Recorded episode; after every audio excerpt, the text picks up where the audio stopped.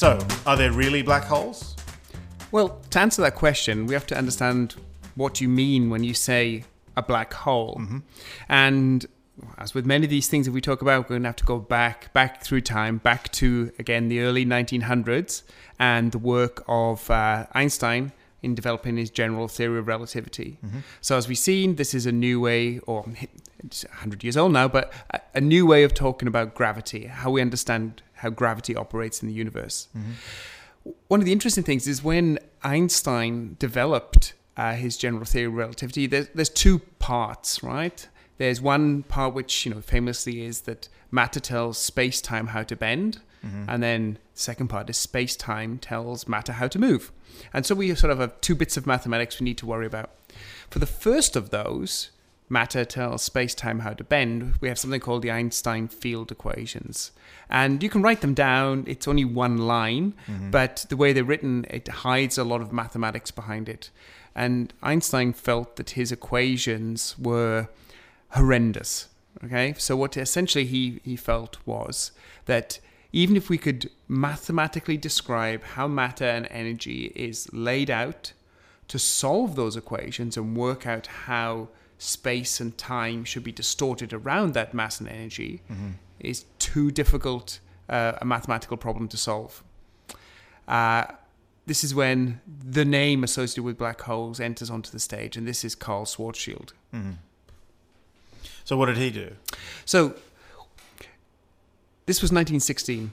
World War One was raging, and Karl Schwarzschild was on the Eastern Front. Uh, he was, uh, you know, facing the Russians.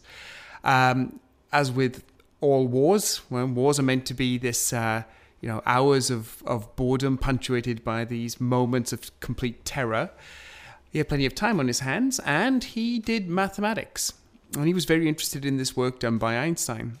And he asked himself the question, well, what would the space time look around look like around a spherical mass? Okay, so he did what we often do with mathematical equations is you choose some assumptions to make the problem easier. So he assumed spherical symmetry. You take a spherical mass, you should get a spherical gravitational field. And that reduces the complexity of um, Einstein's equations. Now, they- they're not simple to solve, we get, but we do set this as a, a problem for our fourth year honours students here at the University of Sydney. In any sort of uh, class on uh, general relativity, you could say work out the Schwarzschild solution, which is the gravitational field outside of a spherical mass distribution. So, what does this field look like? Well, uh, it's uh, it's as it suggests. It's spherical in shape, and what you get is that the gravity gets stronger and stronger the closer and closer you get to the surface of your spherical object. Things get interesting when you start to make your sphere smaller and smaller and smaller. So you keep the mass the same, Okay, so you're making your object denser and denser and denser, and you find that your gravitational field, your space-time curvature, gets stronger and stronger and stronger. And what Schwarzschild did is consider what happens in the limit, right? Take the size of your object down to zero, and you get that your gravitational field gets infinitely strong effectively at the center. Mm-hmm. But he found out there were these other weird things. That there was a point which is now known as the Schwarzschild horizon, is that once your mass is within that radius, then mm-hmm. no forces that we know can prevent complete collapse down to a point. So this is kind of the point of no return that's so famous. So Yes. one way to, of measuring how strong is a gravitational field is to say, all right, how fast would I have to shoot something for it to get away from this field? Yeah. So the the the Schwarzschild radius around the event horizon, it, around the black hole, sorry, is where you would need to go at the speed of light to get away. Yes, yeah, in, in hand wavy terms. But it, it, it is that boundary that light cannot escape from. So any light within the Schwarzschild horizon can't get out. It's destined to be at the center. Right. So what happens if I'm I'm I'm falling into the black hole? Heaven forbid. But I at ah. least point my torch out of the black hole. What happens to that light? Well, as um, here's your event horizon. As you're falling in, the light will be able to escape, but because it has to climb out of the gravitational field, it gets more and more redshifted. So if you start off with a blue torchlight, somebody receiving it will see initially blue, and then into red, and then infrared and radio waves. As you cross the horizon, then the light rays that you're sending outwards start falling inwards with you. Mm-hmm. So it, they can't escape. So anybody looking from the outside actually will see see you fall through the event horizon, but your image will be basically frozen. It'll be that last look as you as you cross the event horizon. You might as well make it dramatic, yeah. of course. Yeah. And then they will not receive any light from inside the event horizon, as and then you're, you're doomed. You're going Right. to end up in the, the center of the black hole As is your torch. as is your torch. But of course, the important thing is is that this is a theoretical object we're talking about, Yeah. right? So um, Einstein did his work, and again, as we mentioned in gravitational waves, Einstein struggled a bit to see to understand if the the Schwarzschild solution was a physical solution or something to do with the coordinates. And again, it's one of those already messy places in terms of relativity. It's one of the simplest solutions, but messiest to understand, right? So people were interested in black holes from a theoretical viewpoint, from a theoretical curiosity through the you know 20s, 30s, 40s, and into the 50s. But into the 60s, people started to ask the question: Do black holes physically exist in the universe? Are there things that are described by this theory? And this is this when um, people discovered these very active objects in the universe, the quasars, which you know a lot about. Oh, absolutely. So, the wonderful thing about quasars was uh, they it, when you turn on a radio telescope, when you turn on any sort of new type of telescope, you're never entirely sure what you're going to see. So, in the 60s, radio telescopes, 50s and 60s, radio telescopes get turned on for the first time. So, there's a whole bunch of electrical engineers who learned how to do radio in the war and now want to look at the sky. And they find very bright sources of uh, radio waves, very compact sources, so it looks like a single point out in the sky, and they're wondering what on earth those things are because stars, most most stars don't really put off gravitational waves. Uh, sorry, radio waves. And through through a bit of ingenuity, they find out actually these are very small, very point-like objects that are an awfully long way away. They have very large redshifts. So if those are coming from expansion, then they're a long way away. So that tells you two things: you've got a point source, right? You've got a very small object, but it's a long way away. So it must be extremely bright if we can see it from here. So how on earth do you make something bright, Yeah. that bright, so that we could see it from here? And there's a whole heap of ideas that now start coming out in the 60s. Maybe they are uh, supermassive stars. So maybe they're sort of 10,000, a million times the mass of the sun. You know, it's, it's hard to model that sort of thing because they're a pretty crazy kind of system. But one of the things that, that doesn't quite work for that model of how what these things are is that um, well, two things. One, this this type of star wouldn't last very long. It'll just burn through its fuel extremely quickly, probably in a million years or so. And the other thing is that quasars flicker. If you watch uh, these very bright objects, their brightness isn't totally constant. They, it will go up and down over a fairly short time scale, and it's hard to make an enormous star flicker like that. It, while it lasts, it'll be fairly constant. So they needed some other theory about how these things work.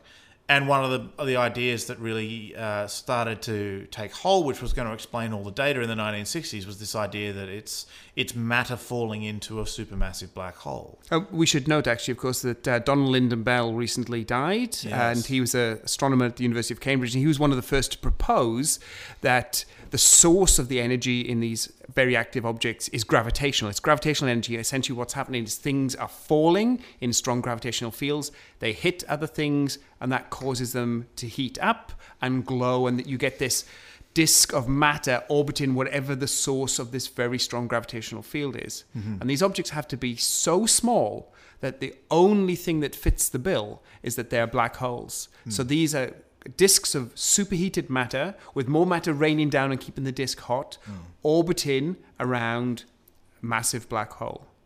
So it's somewhat indirect evidence, but it's sort of like the only way that we can find an efficient power source that will allow us to to, to get that much energy out of a small volume. and to make it flicker because if you just make if your fuel source you know for whatever you know, things are just flying around and flying into black holes if it if it cuts off for a short amount of time, then your quasar will dim for a Mm-hmm. short amount of time.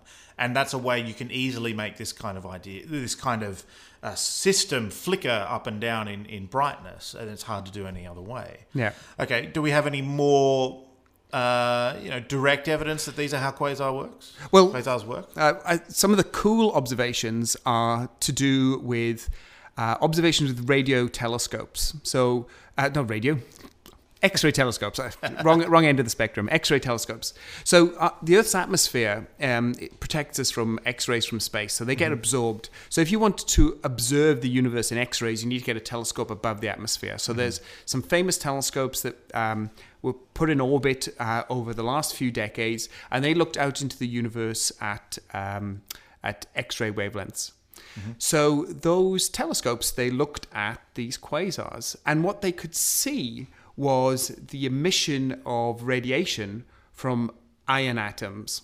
Hmm. Now these iron atoms are in these accretion disks which are whizzing around at high speeds.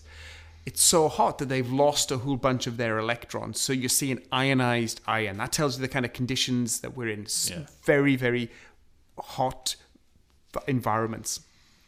Now, the material that's going around the center of this black hole is actually moving at speeds appreciable to the speed of light. It's you know, a reasonable large fraction of the speed of light. Mm-hmm. They're whizzing around, and so we have to worry about relativistic effects. But there's not only that, the, the light that gets emitted by these iron atoms also has to climb out of the very strong gravitational field of the black hole that it's orbiting. Mm-hmm. And you can actually calculate what the signature, what the shape of the emission from these iron atoms will look like. And this, it's precisely what we see. We see this very distorted line that reveals not only the mass of the black hole, but mm-hmm. also how fast it's spinning mm. which is the other key feature you can get for black holes is that they can spin. So again, somewhat indirect evidence, but what we've got is that the signature is precisely what you'd expect if the source of this intense gravitational field is a black hole. Right. One of the really important other things we can do with a black hole is is the nearest big one to us is at the center of our galaxy, and what you what we've been doing since sort of 1995 as astronomers looking very uh, closely, very hard, and very high resolution at where we think the black hole is. There's a source of radio waves there. We think we know where it is. To to not so much see the black hole itself because it's black, but to see what happens to the things that are around the black hole. And one of the great things that you can see, and uh, we'll get a video up on as I speak, is that if you watch the way stars move, every now and then a star will wander close to the place where we think the black hole is and do a complete U-turn in its direction in about a month. So these are these are stars. These are enormous, uh, you know, collections of matter. There's you know the size of the sun, of course. But whatever's there can make that whole thing just do a complete U-turn in this direction in about a month, and you can see loads of stars just coming in, uh, approaching this apparently blank bit of the sky, and then they just do a complete U-turn as if there is something very massive there. And thanks to the way you know we can understand how how gravity would make things move we can get a good idea on how much mass there needs to be inside the orbit of that star as it swings past in order to have it, you know, have the effect on the stars that it does.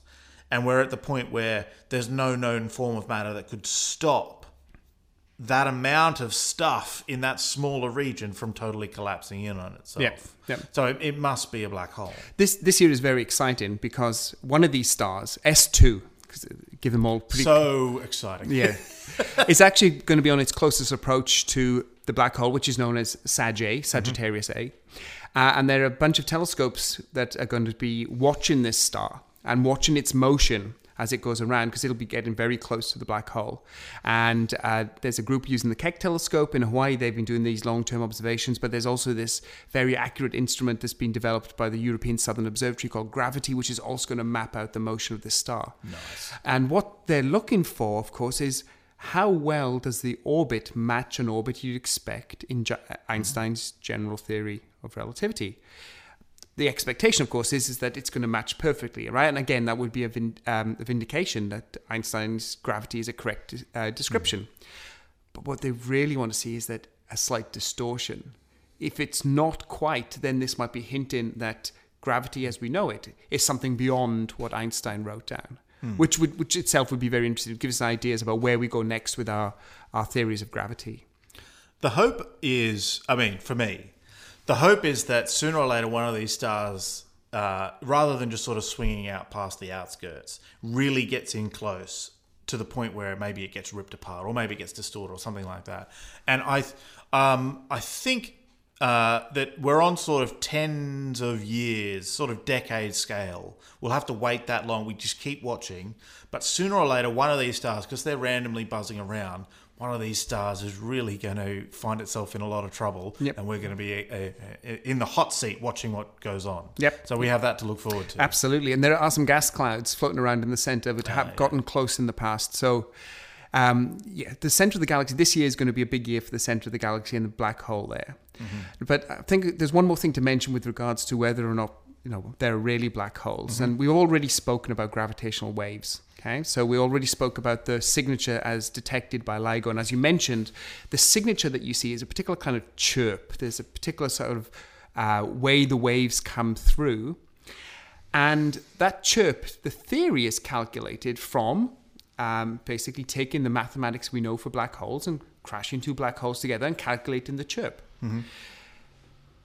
The signature, the chirp, the details of that chirp depend upon what is creating the gravitational field. Hmm. So a very dense object like a neutron star produces a different signature to a completely collapsed object like a black hole. And what the LIGO results showed was that this particular kind of chirp, where you get this rise in frequency, and then you get this thing called the ring down afterwards. That ring down is what happens when black holes merge. It's when their event horizons, their Schwarzschild horizons, basically merge together and settle down to be in a final event horizon. Mm-hmm. As far as we know, that signature perfectly matches our expectation of what a black hole should do. Now, of course, observations with LIGO in the future might show something different. Hmm. But at the moment, all observations are pointing to black holes being real.